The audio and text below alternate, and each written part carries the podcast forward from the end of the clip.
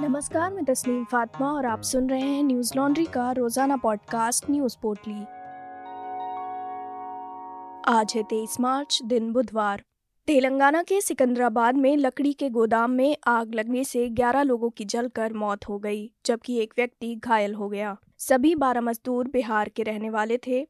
Police ने बताया कि सभी मजदूर दो मंजिला बिल्डिंग के पहले माले पर सो रहे थे। आग रात के तकरीबन तीन बजे लगी। आग लगते ही एक मजदूर ने पहले माले से कूदकर अपनी जान बचा ली, जबकि बाकी लोग आग में जल गए। मजदूरों के बाहर निकलने का एकमात्र रास्ता भूतल में कबाड़ की दुकान के माध्यम से था, जिसका शटर बंद था। पुलिस के अनुसार फायर कंट्रोल रूम को तड़के करीब तीन बजे अलर्ट मिला। इसके बाद घटनास्थल पर नौ दमकल गाड़ियों को भेजा गया। आग पर काबू पाने के लिए तीन घंटे से अधिक समय तक मशक्कत करनी पड़ी। लाइव हिंदुस्तान की खबर के मुताबिक, गोदाम में लकड़ी के छिलके भारी मात्रा में रखे थे। छिलकों से आग लगने के बाद ये आग और भी भीषण हो गई। आग से झुलसकर मरने वाले सभी मजदूर 20 से 30 साल की उम्र के बताए जा रहे हैं। शव इतनी बुरी तरह जल चुके हैं कि उनकी पहचान करना मुश्किल हो रहा है। तेलंगाना के सीएम केसी राव ने आग में बिहार के मजदूरों की मौत पर शोक ज़ाहिर किया। उन्होंने परिजनों को पाँच पाँच लाख रुपए की अनुग्रह राशि देने की घोषणा की है और मुख्य सचिव को घटना में मारे गए श्रमिकों के शवों को उनके घर भेजने की व्यवस्था करने का निर्देश दिया है। पीएम मोदी ने भी इस हादसे में जान गंवाने वाले लोगों की मौत पर दुख जताया है। पीएम मोदी ने ट्वीट किया कि इस दुख की घड़ी में मेरी संवेदनाएँ शोक संतप्त परिवारों के साथ हैं। मृतक के परिजनों को पीएमएनआरएफ की ओर से दो दो लाख रुपए की अनुग्रह राशि दी जाएगी। बिहार के पूर्व मुख्यमंत्री लालू प्रसाद यादव की एक बार फिर से तबीयत बिगड़ गई है। इसके चलते उन्हें मंगलवार को दिल्ली एम्स लाया गया था, जहाँ वे रात भर डॉक्टरों की निगरानी में रहे। लेकिन तबीयत ठीक होने के चलते उन्हें आज सुबह तीन बजे डिस्चार्ज कर दिया गया। ऐसे में लालू यादव की रांची रिम्स अस्पताल की रिपोर्ट पर भी सवाल उठने लगे हैं। दरअसल एक दिन पहले ही लालू यादव की तबीयत बिगड़ने की खबर आई थी। रिम्स अस्पताल ने इमरजेंसी बताकर उन्हें दिल्ली रेफर कर दिया था, जिसके बाद पूर्व मुख्यमंत्री की बड़ी बेटी मीसा भारती दिल्ली से हेलीकॉप्टर लेकर आईं और पिता को अपने साथ दिल्ली लेकर गईं, लेकिन 24 घंटों के अंदर ही एम्स ने उन्हें डिस्चार्ज कर दिया। लालू यादव पहले भी रिम्स में इलाज करा चुके हैं। डॉक्टरों की माने तो Lalu Prasad Yadav, diabetes, high blood pressure, हृदय रोग, किडनी की विभिन्न प्रकार की समस्याएँ, दांत में परेशानी, दाहिने कंधे की हड्डी में परेशानी, पैर की हड्डी की समस्या और आँखों में दिक्कत से जूझ रहे हैं।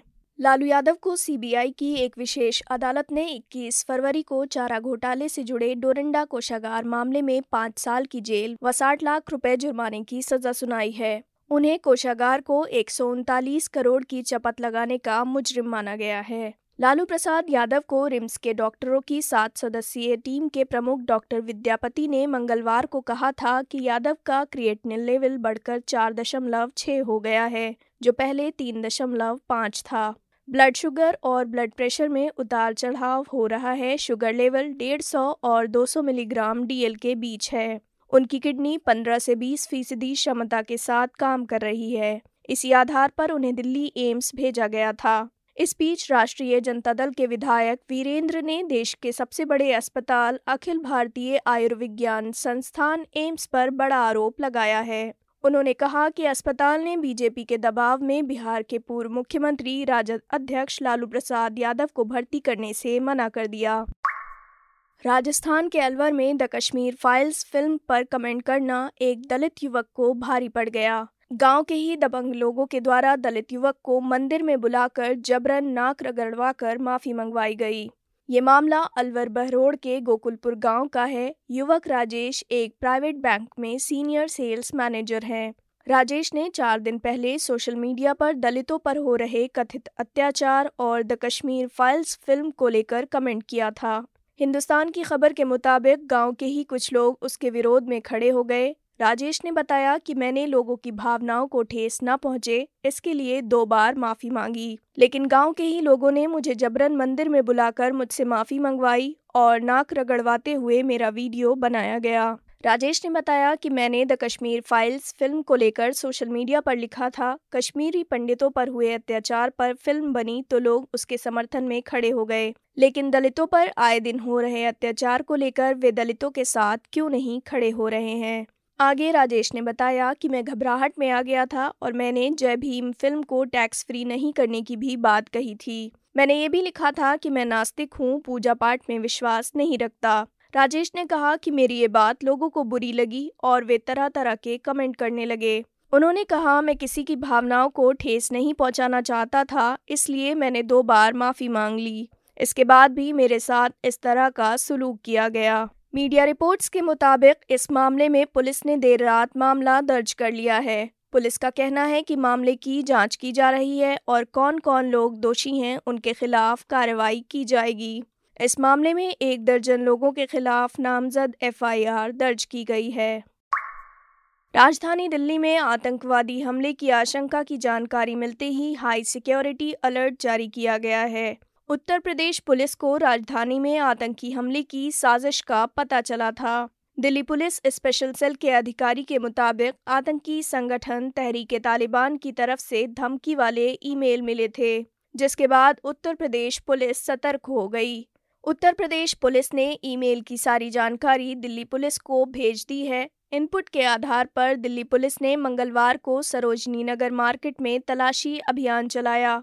बता दें कि सरोजनी नगर में काफ़ी भीड़ होती है और यहाँ पहले भी बॉम्ब ब्लास्ट हो चुका है। दूसरी तरफ़ दिल्ली पुलिस ने मार्केट बंद करने का आदेश देने की बात से इनकार किया है। सुरक्षा के लिहाज से वे केवल तलाशी की मुहिम चलाना चाहते हैं। मार्केट बंद करने का कोई विचार नहीं है। दिल्ली पुलिस उस शख्स को ट्रैक करने की कोशिश कर रही है, जिसने ईमेल भेजे हैं।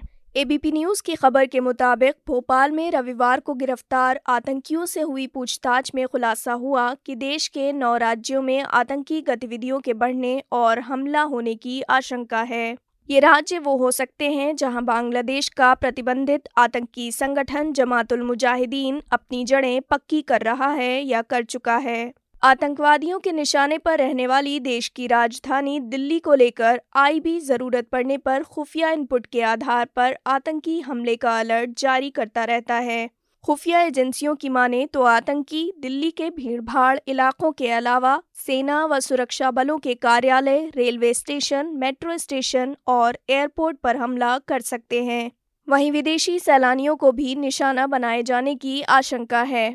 उत्तर प्रदेश में भी पुलिस को चौकन्ना किया गया है, क्योंकि 25 मार्च को शाम चार बजे Atal Bihari Vajpayee international cricket stadium में होने वाले योगी आदित्यनाथ के शपथ ग्रहण कार्यक्रम में प्रधानमंत्री नरेंद्र मोदी गृह मंत्री अमित शाह रक्षा मंत्री राजनाथ सिंह, बीजेपी अध्यक्ष जेपी नड्डा सहित तमाम बड़े नेता शामिल होंगे।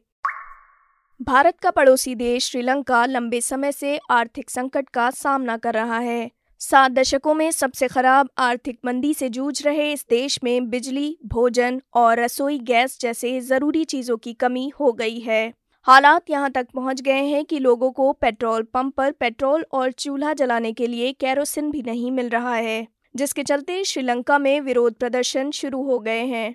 इन विरोध प्रदर्शनों से निपटने के लिए श्रीलंका सरकार ने पेट्रोल और गैस स्टेशनों पर सेना को तैनात करने का आदेश दिया है। इस साल फरवरी में भारत ने श्रीलंका को ईंधन खरीद के वित्त पोषण के लिए 50 करोड़ डॉलर का कर्ज देने का ऐलान किया है। इस घोषणा से पहले भारत ने श्रीलंका को इक्यानबे दशमलव पाँच करोड़ डॉलर का विदेशी मुद्रा सहयोग दिया था। श्रीलंकाई सरकार के प्रवक्ता रमेश पथिराना ने कहा कि गुस्साई भीड़ ने कोलंबो में एक अहम मार्ग को ब्लॉक कर दिया था। घंटों तक यातायात बाधित रहने के बाद सैनिकों को तैनात किया गया क्योंकि वे सोमवार को कैरोसिन नहीं खरीद पा रहे थे। एनडीटीवी की खबर के मुताबिक पथराना ने पत्रकारों से कहा कि हमने देखा कि पर्यटकों को रोका जा रहा है। हम ये भी सुन रहे हैं कि कुछ लोग तेल की जमाखोरी कर रहे हैं, इसलिए सरकार ने सेना को तैनात करने का फैसला किया है। बता दें कि राष्ट्रपति गोटाबाया राजपक्षे के ऑफ़िस की ओर से बुधवार को आर्थिक संकट पर चर्चा के लिए सभी राजनीतिक दलों को बुलाया गया है। लेकिन विपक्षी समूह का कहना है कि वे इस बैठक का बहिष्कार करने की योजना बना रहे हैं। कोविड 19 महामारी ने श्रीलंका के पर्यटन क्षेत्र को पहले ही प्रभावित कर दिया था, जो कि देश की विदेशी मुद्रा का अहम ज़रिया था। विदेशों में काम करने वाले श्रीलंकाई लोगों की तरफ़ से भेजे जाने वाले पैसों में भी तेज़ी से कमी आई है। न्यूज़ लॉन्ड्री सौ प्रतिशत विज्ञापन मुक्त प्लेटफॉर्म है, जिसका मतलब है कि हम किसी भी सरकार या कॉरपोरेट से विज्ञापन नहीं लेते। हम आपके समर्थन से चलते हैं। हम ऐसे ही स्वतंत्र होकर काम कर सकें, इसके लिए न्यूज़ लॉन्ड्री को सपोर्ट करते रहिए। न्यूज़ लॉन्ड्री को सहयोग देने के लिए Hindi dot newslaundry dot com पर जाएँ और सब्सक्राइब करें। और गर्व से कहें, मेरे खर्च पर आज़ाद हैं खबरें। इसी के साथ आज की न्यूज़ पोर्टली में बस इतना ही। नमस्कार। न्यूज़ लॉन्ड्री के सभी पॉडकास्ट ट्विटर आई और दूसरे पॉडकास्ट प्लेटफॉर्म पे उपलब्ध हैं। खबरों को विज्ञापन के दबाव से आज़ाद रखें। न्यूज़ लॉन्ड्री को सब्सक्राइब करें।